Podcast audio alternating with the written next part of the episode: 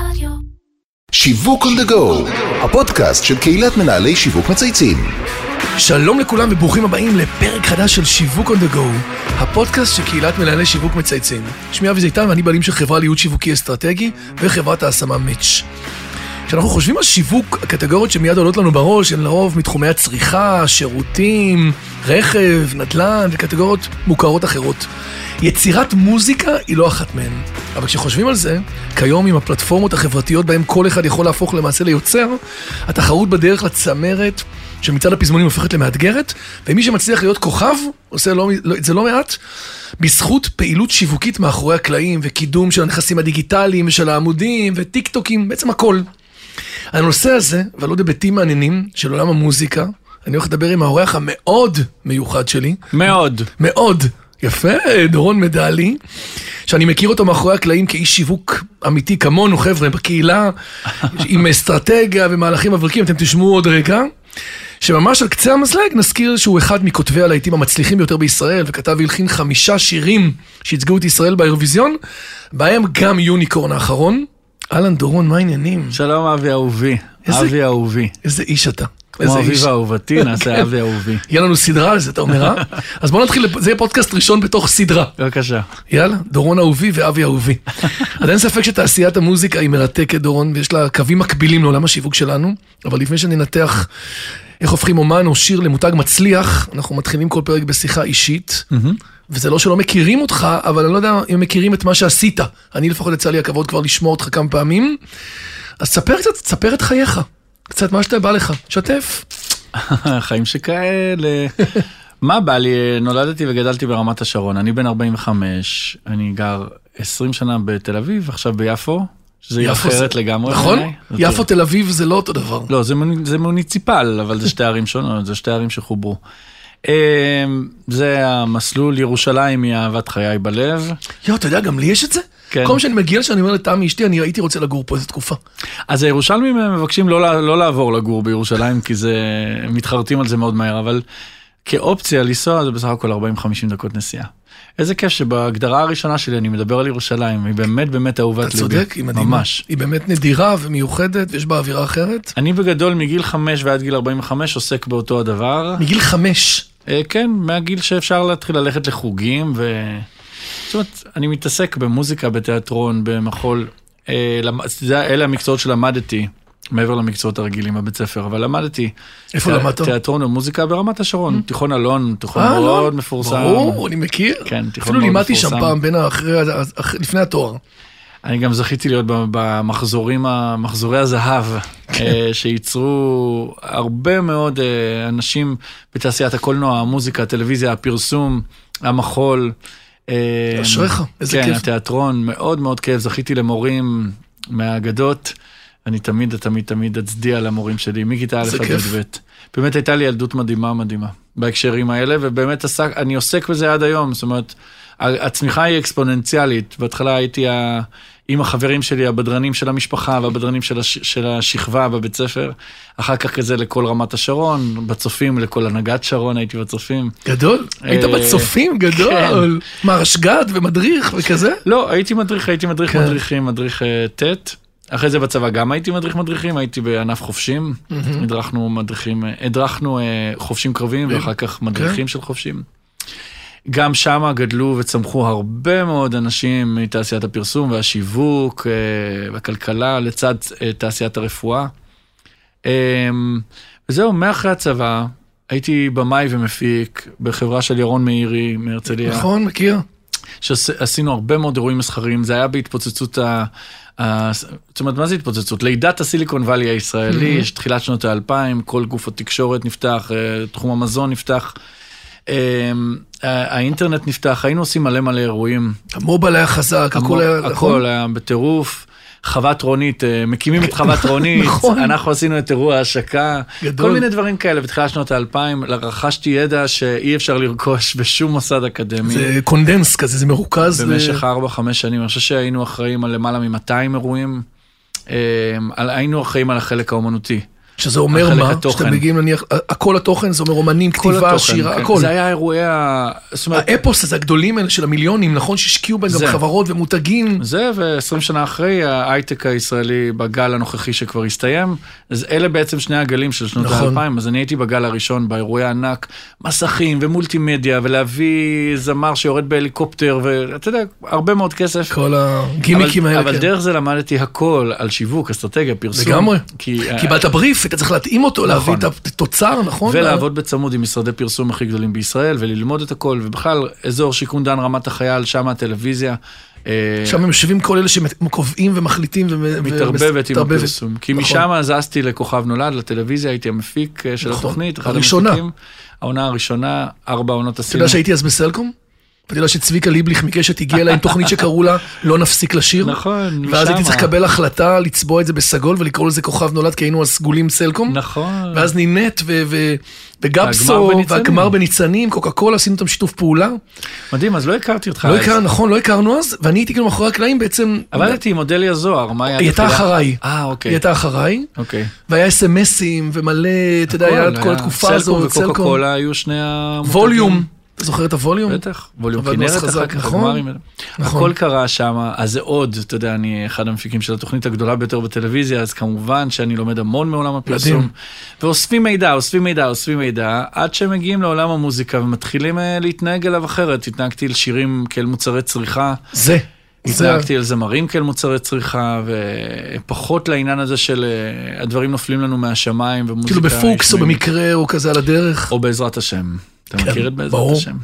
רגע, ולפני שנתיים עזבת הכל ונסעת?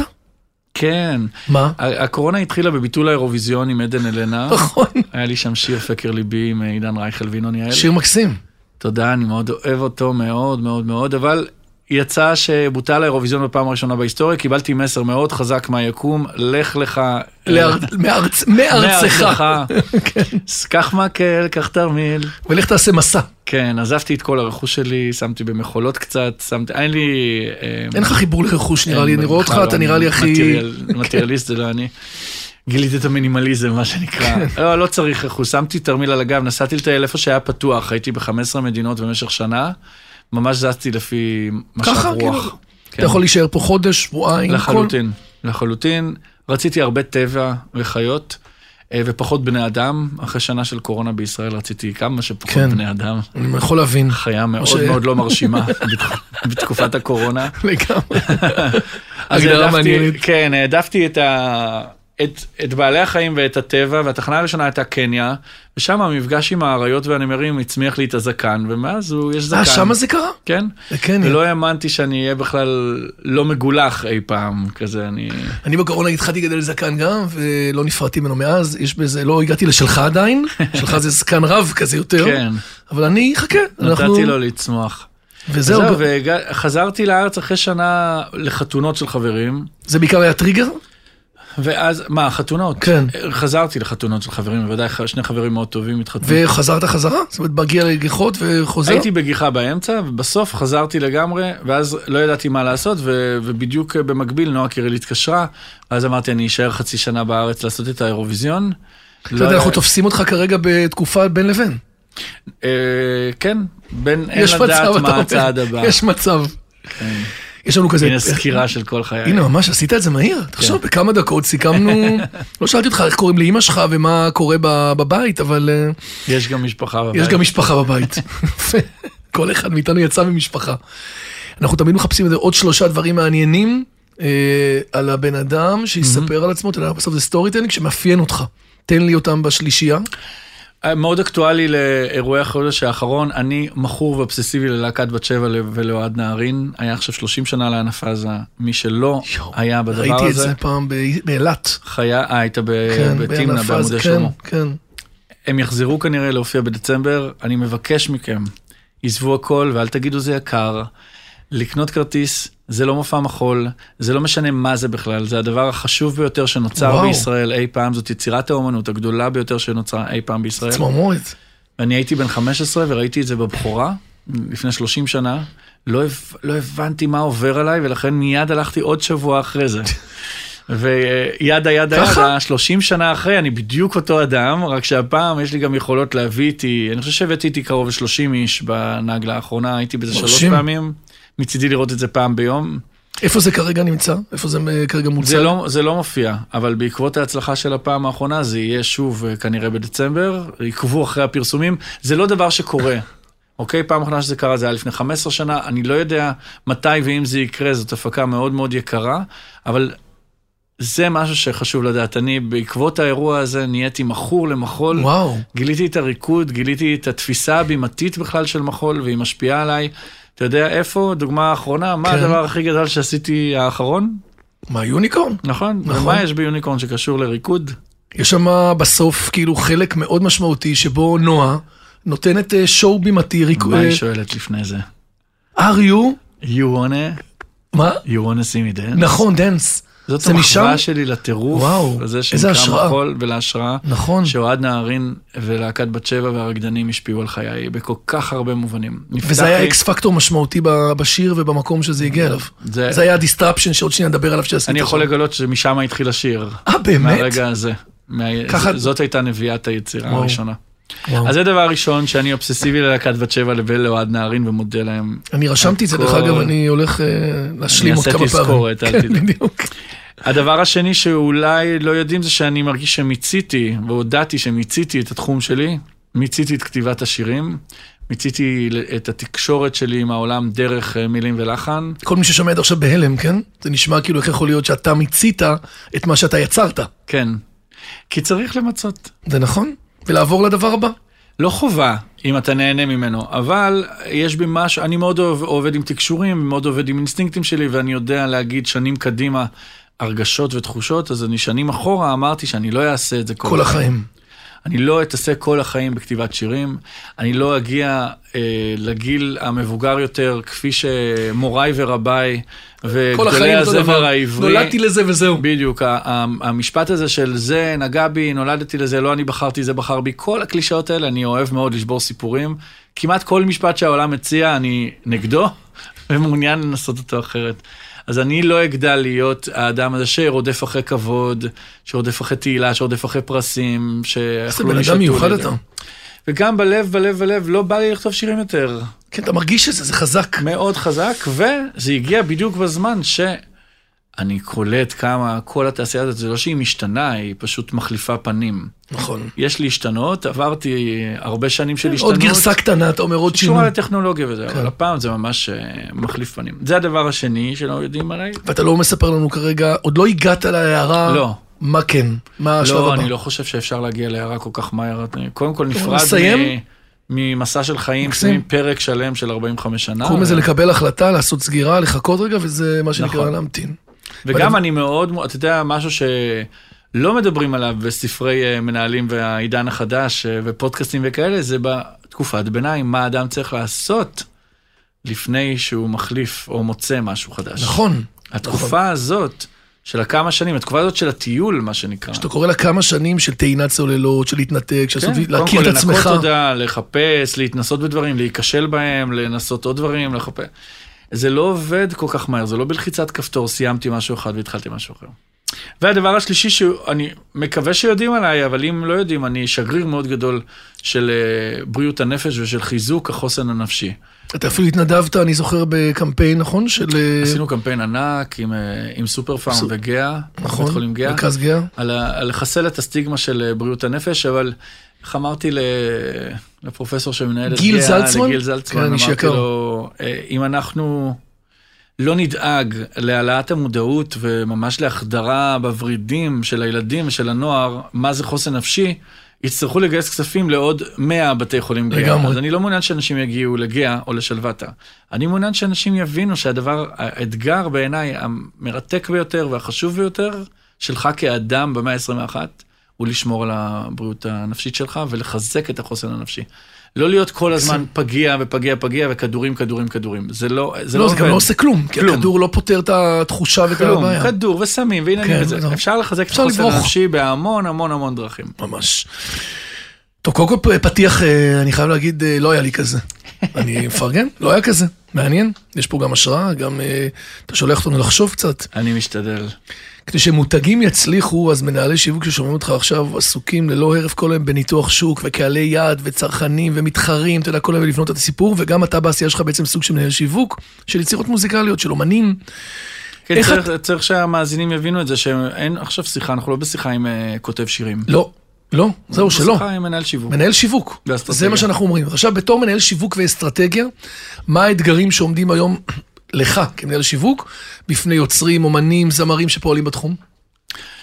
אז בגדול אני זזתי מה- מהתחום כי אין לי כוח לכאב ראש, אבל אני כן יודע לספר לך, וגם עשינו את זה באירוויזיון עכשיו. Uh, האתגרים הוא שהסכמה של פעם היא לא רלוונטית. הסכמה של פעם אומרת, תכתוב שיר, תקליט אותו, תוציא אותו לרדיו. אין יותר מדי תחרות, אז סביר להניח שמישהו ישמע או, כן, או יהיו לזה יקנה את, המאזינים ה- וזה, את כן. הדיסק שלך, את התקליט שלך, את הקסטה שלך, כל מה שהיה בהם. אין את זה יותר, זאת אומרת, מי שעדיין חושב שזה רלוונטי למשהו, הוא באמת באמת צריך שתי סטירות לריב ומכות חשמל. גם אתה אומר, אה? כלום, זה לא רלוונטי לכלום יותר. ת- אתה אתה מבין כאילו עכשיו שאתה, אנשים ששומעים את זה והם לא בתעשייה, מנסים להבין איך הפירוק וההרכבה שאתה מדבר עליהם כרגע, נבנה כמשהו חדש. תזכרו שאתם צרכנים של מוזיקה, זה הקסם בתחום נכון. הזה, שגם אם אתה לא עוסק בו, מי לא צורך מוזיקה. ואתה יודע אז גם איך אתה תנסו לא- נמשך לדברים חדשים, נכון. ו- ואיפה אתה מוצא אותם. אז תנסה לא- לחשוב איך בכלל בן אדם מוצא משהו נכון. חדש, ואז עוד פעם יגידו, זה רק הילדים ורק הצעירים וזה, זה אתה לא. מכיר את המשפט הזה? מה זה שהעולם בולשיט. שייך לצעירים. לא, אבל זה לא נכון, בסוף אנחנו די, כמה צרכני אפשר, מוזיקה. כמה אפשר עם השטויות. מי ממלא את כל האולמות בישראל? מי ממלא את כל זה? למי יש אלה שיש להם כסף? כרטיסי אשראי. כן, למי יש כרטיס אשראי? מי קונה לילדים שלו? זה נהיה צורת בילוי, זאת אומרת המוזיקה היא כן ענקית וחדשה, וזה, אבל אם ספוטיפיי מודיע כל שנה שיש 20 מיליון שירים חדשים בעולם כל שנה, 20 מיליון מה שירים נעשה עם חדשים המידע כל הזה? שנה. זה שווה ערך לשרימפסים בחופי פורטוגל. ממש. אה. אז אם אתה רוצה להתבלט, מאוד כדאי שתכיר גם האומן וגם מנהליו, מה זה על בוריו, את כל הפיפסים הכי קטנים והכי גדולים שקיימים מסביב. הגדולים זה הטיקטוק והאינסטגרם והספוטיפיי והיוטיוב, עדיין לחפור, שיש הפלטפורמות אנשים הגדולות. שעדיין לא מבינים ביוטיוב, שהוא כבר בן ממש. 20 תכף. צריך לח- לחפור. מה זה להבין ביוטיוב? זה להבין בניתוח דאטה, באיזה מתנה אתה מקבל מהכלים האלה. אתה מקבל מתנה אדירה מה... כמה נתונים וכמה דאטה וכמה אחוזי נכון. הצפייה והאזנה ובאיזה שניות וכמה, ח- והחלק הראשון והשני ואיפה ממוקם השיר ומי בנה אותו, נכון. 200 פרמטרים. אז כדי שיהיה מעניין, אני תמיד אתן דוגמאות, כי זה הכי קל. אה, נועה קירל, התחלתי לעבוד איתה, באנו מגיל שהיא הייתה בת 16, כתה, עשינו את טיקי טס, ואז אחר כך שחזרתי מהשחייה באירוויזיון עם נטע, הלכתי להיות המנהל האומנותי של נועה, שהיא הייתה בת 18. והיא הייתה... מבוגרת כבר. מאוד מאוד קשישה. אה, רגע לפני שהיא חותמת עם בית אבות משען, בדיוק, דיור מוגן. כן? אז היא הייתה מלכת ילדים כזאת, עם סדרה כן. מאוד מצליחה והכל מאוד ברור, אבל אין שום קשר אה, לעולם של בני 20 ומעלה, זה אפילו לא מבוגרים, זה פשוט בני 20 ומעלה. וביקשתי את הנתונים מהספוטיפיי ומהיוטיוב, גדול. והגישו לי את הנתונים, ומה ראו איתי, מה ראו עכשיו, עכשיו זה עיניי. מעניין, מה ראו עיניי? תן לי את הניתוח דאטה. 50% מהמאזינים הם בני 20 ומעלה, 20 עד 30. של נועה קירל. ואז אני אומר, טוב, זה לא יכול להיות, וזה בטח רק בנות. לא, 50, בתוך ה-50 אחוז, 50 אחוז בנים, 50 אחוז בנות. מאותו הרגע נאורו עיניי, והודעתי ל- למערכת, חברים, זה נתונים מטורפים. אין בכלל תוכן לקהל הזה, זה לא, לא, לא, כל השירים לא מותאמים בכלל. של בני 20 עד 30, והם עדיין מאוהבים בנועה קירל. באמת, מה יקרה כשזה יהיה מותאם אליהם? זה הרגע לשבור. היא גם קיבלה את תעודת זהות, היא יכולה להצביע ויכולה להפסיק אה, לקבל קיתונות של הילדה שמנצלים אותה וסקסית ועניינים, כן. כל השטויות של ישראל. ואפשר להתחיל את מהפכת הפאוץ', ככה נקרא לה בהמשך, אבל ככה התחילה מהפכת הפאוץ', אני קורא לזה מפאוץ' ועד פנתרה, במשך שלוש שנים, לעיתי ענק, מיליון דולר. ממש. ו- לעיתי ענק של ענק. נוער, אנגלית, עברית, סקסיות. שאתה בתוך זה דברים- all in. אני בתוך זה all in כמנהל אומנותי, ו- ונועה גדלה וגדלה ונהיית מטורפת יותר ונהיית באמת. חרוצה ומוכשרת. ומוכשרת. ו- ואז, אז זה, זה נגיד דוגמה של דאטה שמובילה למהלך, ואז מגיע האירוויזיון, ובו אנחנו אומרים, באירוויזיון אנחנו מתחילים עידן חדש. נגמר עידן פאוץ' עד פנתרה, ועכשיו אנחנו עוברים לעידן חדש שיש בו קהל מכל העולם, עוד לפני שידענו מה אנחנו עושים. זה גם לא גלובלי, גם רב גילאי. החלטה, נכון. וגם היא כבר פרסונה, היא כבר בת 22. ההבדל מ-18 ל-22 הוא הבדל דרמטי מאוד, גם אם נכון. סתם יש לך טינג'ר בבית והוא בן 18, זה לפני צבא, אחרי צבא. זה הבדל מהותי, זאת אומרת, אני רואה אותה, נפגשנו השבוע. אני כל פעם נדהם מחדש, כי אני רואה אותה צומחת וגדלה זה כ- יופי. כבן אדם. אז גם כאומנית, כבר אפשר להתחיל לדבר על דברים, אפשר להתייחס לדברים, אפשר היא להביע יכולה לתת דעה, בדיוק. וזאת אסטרטגיה. ומבחינת אה, דאטה, עבדנו, אני חיית דאטה, זאת אומרת, אני לא אגש לאירוויזיון לפני שאני אחקור דאטה מטורפת. עשית גם חקר אחורה על כל האירוויזיונים כל, מבחינת... כל הדאטה הוא חקר אחורה, בתכלס. אה, החקר... אה, כן, קדימה אתה הוא לא מק- ניבוי. אתה לא מקבל בהווה דאטה. נכון. אתה- האירוויזיון הוא לא נותן לך דשבורד ולא נותן לך כלום, אין לך מסתיר כלום. ממך את כל המידע. אתה ממש מדבר פה כמו מנכ"לים, אני חייב להגיד כן. לך, במגזר העסקי. יש לי, ד... יש לי כן, דשבורד. דשבורד. הוא פשוט לא נראה כמו הדשבורד שלכם, כי לכם כל הנתונים חשופים וגלויים. אני תלוי בפלטפורמה מהגדולות בעולם שלא חושפת את הנתונים, חושפת איזה נתונים שבא לה. אבל תראה איזה מעניין זה, כי החלטנו באירוויזיון הזה, שכל האנרגיה הולכת לטיק טוק. בסדר? אני, אין- אין לי טיק טוק, אבל אני יודע ללכת עם האנרגיה לטיק טוק, בעזרת גם אם מנהלת אין סור לך, של אתה אומר. הדירה שהייתה עם נועה כל האירוויזיון, קוראים לה רוני פרץ, וביחד שלושתנו, נועה, רוני ואני, עשינו אסטרטגיות מטורפות לטיק טוק, בשיתוף עם טיק טוק ישראל, מכיוון שהאירוויזיון הפך את טיק טוק העולמי לשותף מדיה אה. בשנתיים האלה. וואו. וכך הפלטפורמה, אני יכול לדבר על זה שעות כמובן, הפלטפורמה שאמורה למות, בת 67-8, את מי היא מעניינת? האירוויזיון. לגמרי. אירוע ארכאי, ארוך, עתיק פתאום הוא יומין. ישב במקום הכי יושב- סקסי והכי חזק. את כל הדברים הכי חשובים באירוע הזה עושים רק בטיקטוק. פעם היו עושים מסיבות עיתונאים והגרלות נכון. ובאיזה מקום. אתה- היא הולכת, נועה, למנחה מהטיקטוק שהוא אוקראיני. אה, והאירוויזיון באנגליה, אתם וככה יושבים אתה שם, מייצר כל את הפוליטיקה. הפלטפורמה יושבת שם, נכון? המנחים, הכל. הכל, ואת ההגרלה עושים בטיקטוק, ואת הרעיון היחיד שהיא עושה לכל העולם, היא עושה בטיקטוק, ומגיעה לעשרות מיליונים, משהו שבמסיבת עיתונאים עם 1,500 עיתונאים לא היית מגיע למיליוני ברור, אנשים. ברור. אז זה מרתק, ואז נועה היא, היא מלכת טיקטוק, היא אלופה בטיקטוק, כל התוכן שלה, הוא נצפה פי ארבע מכל תוכן של מישהי אחרת באירוע הזה, ומכל התוכן של האירוויזיון. אז האירוויזיון מעלה תוכן עם חצי מיליון, ונועה מעלה תוכן ויש- עם שני מיליון צפיות. וזה עולם מרתק. עכשיו, אתה לא יודע אם אתה עושה את הדבר הנכון, כי אתה לא יודע מי מצביע. אף פעם לא יגידו לך מי מצביע. אף פעם לא יגידו לך כמה אנשים נכון. אין לך בכל נתונים, מדינה. נכון. אין ולא יהיו לך. לא יהיו. אבל בסוף של האירוויזיון, אחרי שהגענו למקום שלישי, האירוויזיון מפרסם שזאת הפעם הראשונה בהיסטוריה, ש-50% מהשאר של הצפייה הם בני 15 עד 24. וואו. בפעם הראשונה בהיסטוריה, וואו. שיש נתון שהוא נתון מטורף. בתשלום גם, נכון? הם חל- חלקם שם והכל- הצביעו. הכל ההצבעות הן בתשלום. אבל זה שהצופים 15 עד 24 בחיים לא הייתי מאמין. כן. בחיים, זאת אומרת, המותג הזקן הזה, דיור מוגן בן 70, נהיה פשוט ריבון, ונהפך להיות משוגע. כאילו, הממוצע שלו הוא 20. ואיך אתה רואה את זה מיד? לך לכל המסיבות סיום של התיכונים, עזוב את זה שיוניקורן, ברור שהוא נמצא שם, כי זה גם נועה ברור. קירל ושיר, אבל נמצא שם צ'ה צ'ה צ'ה, השיר שייצג את פינלנד וזכה בקהל וזכה מקום שני. שזה בתחרות. גם אה, מסביר את ה- מה שאתה כן, אומר אבל עכשיו. כל המסיבות של הנוער בישראל היום מש- משמיעים את צ'ה צ'ה צ'ה שיר בפינית, מפינלנד, שזה הטירוף שאני גדלתי בו. כן, אה? אבל כרגע המצעד של גלגלצ כולו שירים של פינלנד, נורבגיה ושוודיה וישראל, זאת אומרת זה. אז אתה רואה את, ה, את אפקט העד ואתה רואה את ההשפעה, אבל אתה לא יכול לנחש, אתה, אתה עובד על עיוור ו- ומנחש לפי טרנדים של העולם, מה יהיה. אז זה- אלה דוגמאות מדהימות. מדהים. על איך אוספים אה, דאטה. ו- ומה שאני- ומנחים אותה, ו- מנתחים אותה. ו- ומשפיעים בעצם על ה... שוב, אני יכול לדבר על זה שעה. כן, יש אני לי- רואה, זה ממש יש לי דאטה אנליסט. ניתוח מחפשים תפקידי דאטה אנליסט, יכול להיות שאפשר, אה, אתה יכול לבדוק את זה, אולי זה הקריירה הבאה. יש לי ממש מלא ניתוחים של מי הצביע לנו, מאיזה מדינות, באיזה שנים, איפה צריך להשקיע את האנרגיה בקמפיינים, כי הצלחתי הבאים. לגייס... לא, השנה... גם עכשיו? הצלחתי לגייס את משרד החוץ ואת אה, את, אה, גוגל ישראל ואת Outbrain.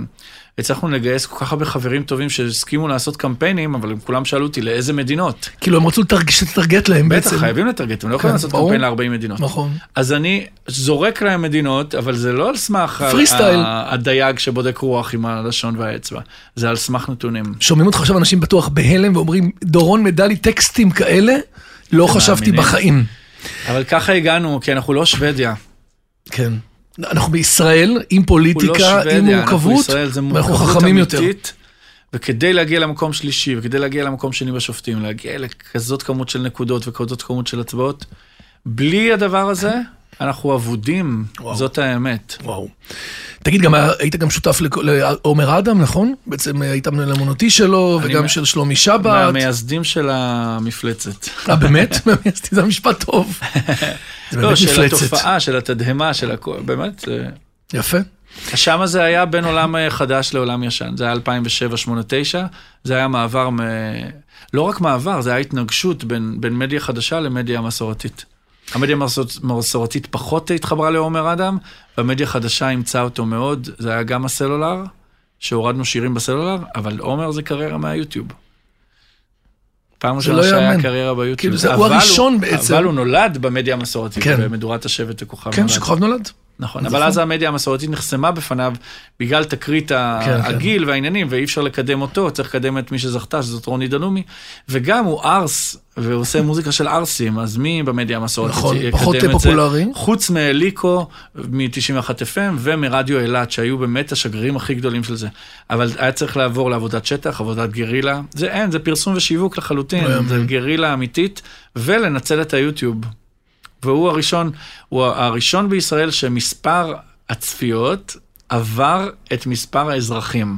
אתה זוכר שבתחילת היוטיוב היו שואלים, מה, איך יכול להיות אם אנחנו רק 7 מיליון, איך יכול להיות 9 מיליון? נכון, צפיות?" אני זוכר את השאלות זה היה האלה. אנחנו, אתה אומר, זה- זה הראשונים. הפעם הראשונה. כן. תגיד, ואיך אותם אומנים שהופכים למותגים מתנהלים כדי לשמור על המעמד שלהם אה, למול התחרות הרבה שיש היום, אתה יודע, שהולכת וגדלה יחד עם תוכניות ריאליטי ומוזיקליות וכוכבים שמפציעים ברשתות חברתיות בחדשות לבקרים? אז מה, איך הם, איך הם עושים... כן, האתגר בסוף, אה, איך הם עושים שינוי תפיסתי. כי בעצם, אתה יודע, בסוף, אתה יודע, הרגילו אותנו, במיוחד שבישראל אתה נכנס לתחום הזה, נכון? זה לתמיד. כן, אז כאילו, אתה עושה משהו, איך אתה נשאר לתמיד? אה, מוותר מראש על הסוגיה שלה לתמיד, זה... כן, אתה מה מוריד לת- אותם, מה אתה הלך- לתמיד, מה אתה אומר אין כלום לתמיד. מה לתמיד זה, אנחנו בואו נחזיק חודש. אני באמת אומר, זה לא צחוק, אני לא ציני. זה מדהים שאתה אומר את זה, כי אוקיי. כל כך שובר פרדיגמה גם בזה. לא, אבל מה, נע- מה נעשה? זאת אומרת, אה, זה זה, זה המצב. אה, אנחנו, למה אני משקיע באירוויזיון? כי האירוויזיון מבטיח לך פוקוס לשלושה עד ארבעה חודשים. עכשיו, בעיניי זה שחייה בלוטו. למה הוא מבטיח לך פוקוס? כי השקת שיר חודשיים לפני. לפני, הש- לפני האירוע השקת את השיר, כבר יש לך חודשיים של פוקוס על זה. כן. נכון. ואז האירוע עצמו, אם אתה מצליח בו, הוא נותן לך עוד. נכון. עוד, אה, עוד elevation, עוד רמ- עוד- הזנקה. כן. כמה שתחזיק לשנה, שנתיים, ואחרי זה הוא יזכיר אותך כל פעם יהיה לך פעם כאילו... בשנה הוא יזכיר אותך את קיומך. זאת הסיבה היחידה שאני לא מסכים לכתוב שירים יותר לשום דבר, אני מסכים גדול. לכתוב שירים לאירוויזיון, כי זה מבטיח לי שהדבר שאני עובד עליו, כי אני משקיע את נשמתי בדבר, לא משנה מה זה. אבל זה מבטיח לי שיהיה לזה איזשהו ערך, זה גם עניין של פרנסה, אתה יודע, תמלוגים זה עניין של פרנסה. ואם הכל נגמר בשבוע, או הכל נגמר בחודש, וזה המצב שהגענו אליו, אנשים מוציאים אלבומים שלמים בתוך שבוע או שבועיים, זה נעלם. אז האתגר ה- המרכזי זה קודם כל להעיף את הדבר הזה שלה לתמיד, ולהתעסק ב- בלחיות את הרגע ולעשות את הדבר, להתמקד בכישרון שלך, לשכלל אותו, להבין שהעניין, היה פעם שרשרת חסינות על כן, כל כן, זמר. כן, אני זוכר את זה, נכון. אני זמר, כן. יש לי תקליטים, ואף אחד לא ייקח את מקומי. כן, והיום זה פעם ביום. כולם מתחלפים. ממש. זאת אומרת, אין שום משמעות, זה, תקשיב מה אני אומר לך, אין שום משמעות. אם אתה עומר אדם, אייל גולן, או אם אתה זמר חדש וצעיר שעכשיו הוציא שיר, אין יותר שום משמעות לכלום. שום חסינות ושום ביטחון. בענייני היצירה המחודשת, על מה נשענים אייל גולן ועומר אדם? על העבר. נשענים על רפרטואר שאין כמוהו, אוקיי? כן, שזה נותן להם אה, יתרון גדול מאוד ברמת... אה, נכון. האזנות, ספוטיפיי, שירים והיסטוריה. אירועי הפרקים הקודמים. נכון. אבל עדן חסון למשל, שהוא מהעולם החדש, הוא מתחרה מולם, הוא הוא- עדן קיים ארבע שנים אה, או חמש שנים. כן, חזק מאוד. הוא ממש מהעולם החדש, הוא חייב לייצר מסה קריטית, מכיוון שהוא עצמו, אם תשאל אותו אי פעם, הוא יגיד לך איך הדברים חולפים בספיד. המדהים הוא גם שהוא מביא את כולם אליו. כן. הוא יודע גם לחבר אותם איתו, אז עבר, אתה יודע, אז, זה- אז צריך להבין שהאתגר האמיתי הוא שהחלפת העידנים היא לא פוסחת עלינו, אנחנו לא מוגנים, אנחנו אין לנו שרשרת חסינות. ואני מדבר רק על זה מכיוון שזו אשליה שלימדו אותנו כל הזמן שאנחנו חסינים ואנחנו עד האומנים. זה לא. זה האתגר הכי גדול, להבין את זה, ואז מה אתה עושה? אז זה הרבה יותר שיתופי פעולה, הרבה יותר שירים, וכמה שיותר הופעות, הופעות, הופעות. הופעות. זה הדבר הכי זה משמעותי. הדבר הכי משמעותי, הופעות. הכי משמעותי. הנה, לנועה יש ראיתי הופעה עכשיו, עוד שנייה מפוצצת. מה זה כבר, לא? הופעה אחת? שים לב מה זה אפקט הדבש של אהבה באירוויזיון. נועה מכרה 65 אלף כרטיסים, ו-as we speak היא מוכרת עוד כמה עשרות אלפים להופעה זה לא השנייה נתפס, שלה. אז שנייה. היא הולכת להיות הזמרת הראשונה בהיסטוריה של ישראל, שממלאת את פארק הירקון בלמעלה מ-100 אלף איש. יום אחרי יום. יום אחרי יום. האחרונים, שה- היחידים שעשו את זה היו כוורת, מזמן. ו, והנה אפקט הדבש של אירוויזיון. הנה משהו שהוא מעל כל הרעשים וההמולה של 2023. כל הדברים האלה. היא מעל זה מכיוון שהיא הלכה לייצג את המדינה שלה בתחרות, בפלטפורמה כל כך ותיקה וחזקה. אז לדבר הזה כן יש איזושהי שרשרת חסינות שמביאה לך לפחות לחצי שנה אחרי משהו אדיר, ובוא נראה מה יהיה אחרי זה. תגידי, מה הפך אותך להיות בעצם מותג על בתחום הזה? עכשיו אנחנו כאילו בשיחה חברית. בסוף, אתה יודע, אתה גורם לה- להצלחה של הרבה מאוד אומנים, אתה לא נמצא בקדמת הבמה, אבל מאוד מוכר גם בצ- בציבור הרחב, היית ב- בריאליטי. כן. אם צריך להגדיר אותך. מה, אפשר להגיד לך שאתה סוג של קוסם, שאומנים מצליחים, ו- ובטח כאלה שרוצים להצליח, היו שמחים לעבוד איתו. מה היכולות והכלים שהביאו אותך להיות מותג על? לא, כל מה שאנחנו מדברים מתחילת השיחה. אתה אומר הדאטה, ההסתכלות בעצם... ה- ידע. ידע. אני בעצם אני אגיד מבין... לך כמה דברים. כיש... אני, אי אפשר רגע לא להגיד את המילה כישרון. כישרון, אבל כישרון יש להמון אנשים. אז הכישרון שלי, הצלחתי לתעל אותו ולכוון אותו לאיזה משהו שיש לו יכולת לתקשר עם בני אדם. אני יכול להבין על מה אנשים מחפשים שירים ואיפה אין שירים, וזה חללים וחורים כזה בתרבות הישראלית. אבל כל זה נובע מידע, מחקירה אינסופית, מסקרנות אינסופית ומאהבת תרבות אמיתית. לא סתם פתחתי בבת שבע בענף עזה. אם תצליחו להבין את הקשר בין הילד בן ה-15 שמתאהב באחד מי יודע של אוהד נהרין ובת שבע, ל-You want to see me dance אה, של נועה קירל, ולחבר את קיבלתם- הקו הזה, זהו, זו קיבלתם התשובה. את כל, מקסים. את כל תשובה מינימליסטית ומעניינת. באמת באמת חקר אמיתי של תרבות עולמי, לא רק ישראלי. כן. תגיד- וידע, אני חושב שאני מביא פשוט הרבה ידע. לגמרי. ואומץ. ואומץ. נכון. צריך מלא אומץ לעשות את השטויות שאנחנו ולעצור, עושים. להפסיק, לחזור, לעשות, לחפש דיסטרפשן, להגדיר מחדש, לבנות. כל הזה- You want to dance, זה- זה כן. אומץ. זה disruption ואומץ, זה כל מה שזה, אוקיי? אז גם disruption, מי ידע את המילה הזאת עד שהיא לא הגיעה. אבל- היא כבר לא, מה- היא כבר לא. אבל- ברגע שהיא מו- בדיוק. נה- נהגית, היא כבר לא. אבל כל הקונספט של בכלל אה, לתמ- לתמוך בעומר אדם ולהיות הרוח אה, בכנפ- בכנפיו, זה אומץ. אוקיי? זה מדובר בבן אדם שכל הביקורת עליו בחמש, שש שנים הראשונות היא רק אה, קטסטרופלית.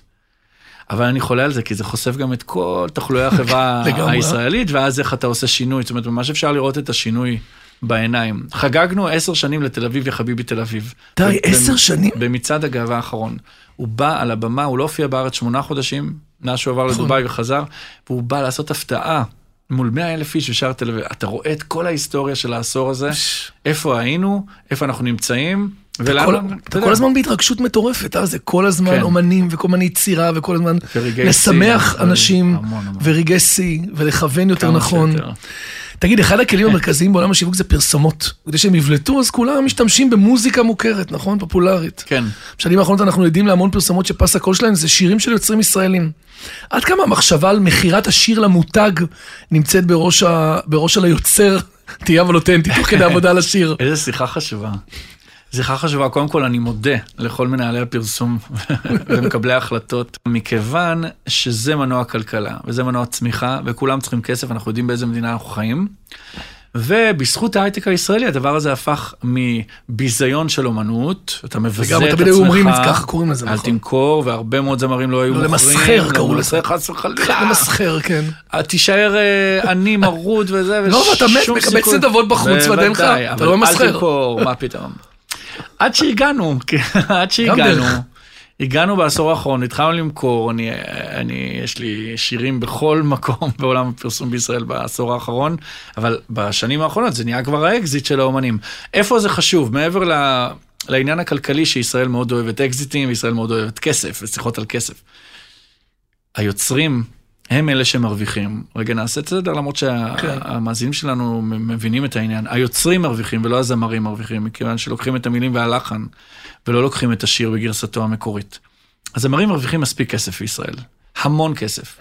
העוגה הזאת, שנקראת יצירה, וההוגנות מורכבת מטריפל של כותב, מלחין וזמר. נכון. הזמר נהנה מהופעות, מהשירים, מהמוניטין, ושני לעד- האחרים, לעד הזמר ירוויח המון כסף מהשירים שנכתבים, ומגיע לו הכל, הזמרים מגיע הכל. הוא הם כן, בסוף חשף. גם, וגם הם, הם באמת המלאכים של המדינה הזאת, מחזיקים את המדינה הזאת, את השמחה הישראלית ואת העצב הישראלי, כל מה שצריך נכון. להחזיק, מגיע לכל הזמרים והזמרות הכל, הכל. יאללה, תעשה את השיר הבא לזמרים והזמרות.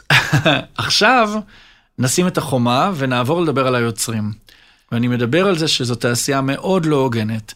החלוקה של האחוזים בה היא מאוד לא הוגנת, חלוקת השלל והרווחים מאוד לא הוגנת. ולכן עולם הפרסום, מבלי שהוא בכלל מבין על מה אני מדבר, מציל אותנו ועושה לנו אקזיטים, נותן לנו רווחה כלכלית, אף פעם לא הסתכלתי על זה ככה. כי אתם לא יודעים עד כמה אתה ב...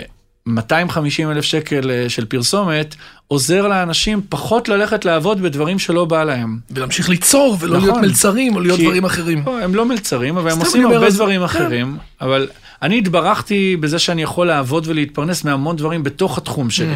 אוקיי? לנהל זה נדיר, אמנותית, כי אתה חכם, לעשות ודיברנו על הרצאות. זה. לא, אבל זה כל מה שאני כן. עושה בחיים.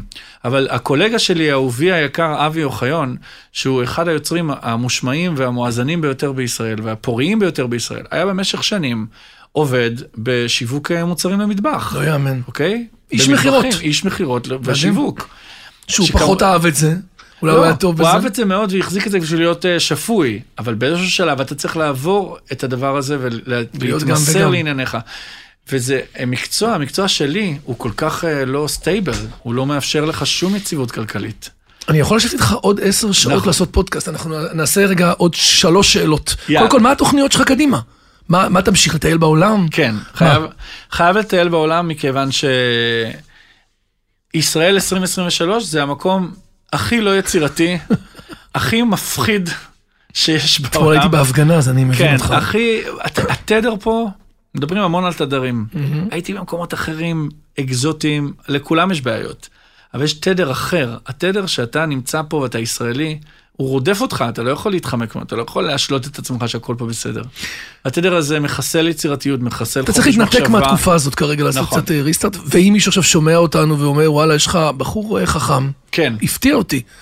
אולי אני יכול להזמין אותו לפגישת ייעוץ, יכול לעזור לי, אתה זה פתוח? תמיד מעניין אותי. אז הנה. כל דבר מעולם אחר מעניין אותי. והטרלול של ה-AI, שאנחנו עכשיו בכל רגע נדבר על זה עוד היום בפודקאסטים הבאים, אין כאילו. שונא AI ממני. באופן כללי, אני לא בעניינים של טכנולוגיה. תשמע, אני מדבר על זה, בדיוק חזרתי מ- מסופש ריטריט שלם, ואני באמת לא מתבייש להגיד לאנשים, הרדיפה האובססיבית אחרי כל מה שחדש, כן, זה נכון. ובאמצעותו למחוק כל דבר שישן. עכשיו, הישן הוא כבר מה שהיה שבוע שעבר, כן, לא לפני שנים. הוא לא לפני שנים. חלאס, תשקיעו בבני אדם. תפסיקו כל היום בטכנולוגיות, אה. ואנחנו לא יכולים לשאת את זה כבר, לא יכולים להבין את דווקא זה. בתעשיית המוזיקה, הטכנולוגיה היא זאת שמשנה את התעשייה. אבל היא באה לעזור לך. לא באה למחוק. לחסל אותך. בדיוק, וה-AI או גם מודיעים לך גם באיזה איזה להט. של חיסול בני האדם, כולם רצים, בוא נראה מי הראשון שיצליח לחסל את היוצרים ואת הזמרים בעולם. אז בסוף של כל השואה הגרעינית הזאת, אנחנו נחזור לקיבוצים וליכולות של בני אדם. אז תשקיעו בבני אדם, כי אחרי השואה הגרעינית זה מי שישרוד. ומי שיהיה לו את הכוח הזה של לה- להזכיר מה היה פעם ולהיות רק אדם מול אדם, מדהים. אז אני מעדיף להישאר שם, ואני יאללה. יאללה. מעדיף לחזור אחורה בזמן וללכת למדינות שכרגע ה-AI שלא פחות פעיל, דחוף להם AI. וגם יותר שפויות. שלוש שאלות קצרות לסיכום. כן, משהו שהיית עושה אחרת, משהו שלמדת בדרך, תובנה. לא, כסף, כלכלי, כל מה שלא... לא היית כלכלי? מי כלכלי? מישהו יודע להיות כלכלי? מישהו מלמד אותך בתיכון, בצבא, בבית וזה? וואו. מי מלמד אותך? איך מתנהלים עם איפה זה? כסף? גם היום אגב, מי מלמד אותך? זה נכון. אוקיי? חוסר ידע טוטאלי אי אפשר לכלכלה לבוא ולפיננס. לחייל משוחרר ולהגיד לו, אתה חייב להשקיע, חייב להשקיע, חייב להשקיע. אי אפשר. בוא נלמד רגע א' ב', מה זה מינוס בבנק, מה זה ביטוח לאומי, מה זה מס הכנסה. איפה זה? איפה זה? עכשיו אני חייב, אני כל כך עצבני על הבנקים. אפרופו אוקיי. הקמפיינים עכשיו. אתם מדברים על זה? או שאני- אה, זה- כן, יש מדברים על פודקאסטים זה? גם איתם. פה סיירת מנכ"ל, פה רוצים אותך יותר, פה עושים לך כזה. אבל אפשר לדבר רגע על כן, אפשר. חניות בכחול לבן בחניונים של בנק דיסקונט, וההיפוך של האוטו של... אה, רוט- מה? ובנק לאומי, מהפכה של שעות... אה, של שעות מ-6 וחצי בבוקר עד 11 בלילה המוקד אני פתוח. מבקש שמי ש... לא, זה לא השעות, סליחה. למה בקיץ כל כך קשה, שהכלכלה כל כך קשה, שני הבנקים הגדולים האלה מתעסקים בשטות הזאת. זה כמעט ברמה של דיקטטורה שמוכרת, זה כמעט כמו שביבי אומר שמה שחשוב לו זה- זה אחדות ישראל, רבותיי, איפה אנחנו חיים? וואו. וואו. וואו. אמרת את זה. תודה לבנק אמרת את זה. הפועלים. כן. שבוחר לא לעשות את זה. אבל אני מזועזע באמת, זה מצחיק, אבל אני לא, זה מזועזע, מצחיק, אני- מזועזע. מה יש לכם? זה מה שיש לכם לספר לי על חניות כחול לבן עם מפתח דיסקונט? אתה יודע כמה שנים יש לי מפתח דיסקונט? ברור. אז אני מקבל 6 שקלים נקודה 25 האמת היא, אגורות אתה צודק, החזר. מה אני אגיד לך? אתה צודק, צודק. כן. והשאלה השנייה הקצרה, האמת היא שאצלך היא כל שאלה, גם הקצרות הן כן, צר אוקיי, מעניינות. לי, אני צריך לבטא את עצמי. כן, זה אם, איזה מותג אתה? יש לך איזה מותג שמייצג אותך, משהו שהוא אתה... אוי אוי אוי, אז זו שאלה כל כך מצחיקה, אני חשבתי, השקעתי על זה מחשבה. מה אוקיי? המותג שמייצג אני אותך? רוצה להגיד שזה בין קרמבו בחורף לגלידונית בקיץ. זה על זמני, וכל פעם שאתה נותן לזה ביס, אתה אומר, מי הגאון שהמציא את הדבר הזה? תשובה, הכי- לא היה לי כזה. הכי לא טובה היה. שהיה לנו, באמת אני על השקעתי הגלידונית בזה עכשיו. מחשבה. אה, זה רואים? גלידונית, אתה נותן אין, לי, אני זה- מפרק קומה, קומה, מוריד את זה. את הנייר. והשאלה האחרונה, אם יש מישהו שאתה רוצה להזמין אותו, שנזמין אותו לפה, מנהל שיווק, סמנכ"ל, מנכ"ל, מישהו שיצא לך לעבוד איתו, ואמרת, יאללה, מעניין. תראה, אהובת ליבי זאת אה, סיגלית. מאיגוד השיווק? סיגלית סיגלית מנכ"ל, גורן. נכון, ג- אה, סיגלית הול- הורן. הורן גלפרין. נכון. אז היא אה, מנכ"לית איגוד השיווק החדשה, הייתה סמנכ"לית של אה, תלמה ידידתנו, ותפסה את אתה עושה שיווק מקומה. לשיווק פה? תקשיב, כל הכבוד. כן, אבל זה קשור למי שמאזין לנו. לגמרי. אבל אני אגיד למה. האישה הזאת נתנה לי הזדמנות חסרת תקדים, שהקפיצה לי את כל החמש שנים האחרונות, והיא אמרה, אני מעלה אותך לפני שמישהו ידע מי אני, אחרי הזכייה באירוויזיון עם נטע, לסגור את כנס השיווק הארצי, החגיגי. אני הייתי איתך. אנחנו שם הכרנו. שם, נכון, שם, הכרנו. הכרתי הרבה מאוד אנשים. אמרה, אתה עולה לרבע שעה האחרונה ומספר על אסטרטגיה מאחורי הזכייה, ובזכותה, בזכות העבודה על האירוע הזה, בניתי הרצאה, ואחר כך עם קרן אלוף הפכתי להיות מרצה, וזה מה שאני עושה בחמש שנים האחרונות. מדהים. אז מדהים, איזה סיפור. אני רוצה לשאול את אה, סיגלית, על הרגע הזה של הזיהוי ללא שום אה, תעודות ביטוח, ובלי- על ולא הזי- תלוי בשום דבר. כן, זה קצת כמו שאני מזהה אנשים שאני מחליט ללכת איתם אה, את הדרך, אז זה מאוד מעניין אותי. וברמה העולמית, הלוואי והייתי יודע מי האיש, אבל יש קריירה מטורפת שקורית כרגע בעולם, מוזיקלית של זמרת ספרדיה שקוראים לה רוסליה, ומה שהאנשים האלה עושים מאחורי הקלעים עם מוזיקה והשילוב בפלטפורמות, ולהביא קהל והתרגום של זה להופעה בימתית, זה הדבר הכי מסעיר שקורה היום בעולם. וואו. וואו, רוסליה. רוסליה. רשמתם? דורון מדלי, יכולתי לעשות את זה עוד חצי שעה, שעה, שעתיים, אנחנו נמשיך את זה ב- בינינו. אבל גם לצמצם זה דבר מדהים, נכון. כי אני לא יודע. אני- אני, אז אני הנה, יודע לצמצם בשירים, אני לא יודע ריכזתי לצמצם אותך. בדיבור. אני חושב שיצאת מאוד מעניין, מאוד שונה ממה שחושבים עליך, והנה, יש פה אנשי שיווק בחוץ, עוד שנייה, אתה תספר להם, ותמשיך. אז עד כאן היה לי כן, שיווק. מאוד כיף, גם לי, מאוד. איזה כיף איתך, איש יקר מאוד, באמת, מרגיש אה, כבוד גדול ואושר, אתה יודע, לשבת לדבר איתך מעניין, על דברים אחרים, לא נכון. רק על, אה, אתה יודע, על המילים, גם כן. על משהו מאחורי המילים. אז דורון מדלי, It was a pleasure, זה פורמט שנקרא שיווק on the go, זה פודקאסטים לאנשי שיווק שעולה בק- בקבוצה שנקראת מנהל שיווק מצייצים. אני פתוח לשיחות ודברו איתי אם יאללה. משהו עניין אתכם ומה שאתם רוצים, מעולם אחר, לשמוע יותר אז אנחנו ויותר, נעשה את זה, אנחנו נפנה אליך. באהבה, תודה לך והמון הצלחה, תודה. ונעמת לי מאוד. מאוד. יאללה, שתהיה לך אחלה שנה, בטיולים, בעבודה, ב- בהיכרויות, בתרבויות אחרות, אבל תחזור אלינו. We need you. יאללה, ביי ביי. ביי ביי.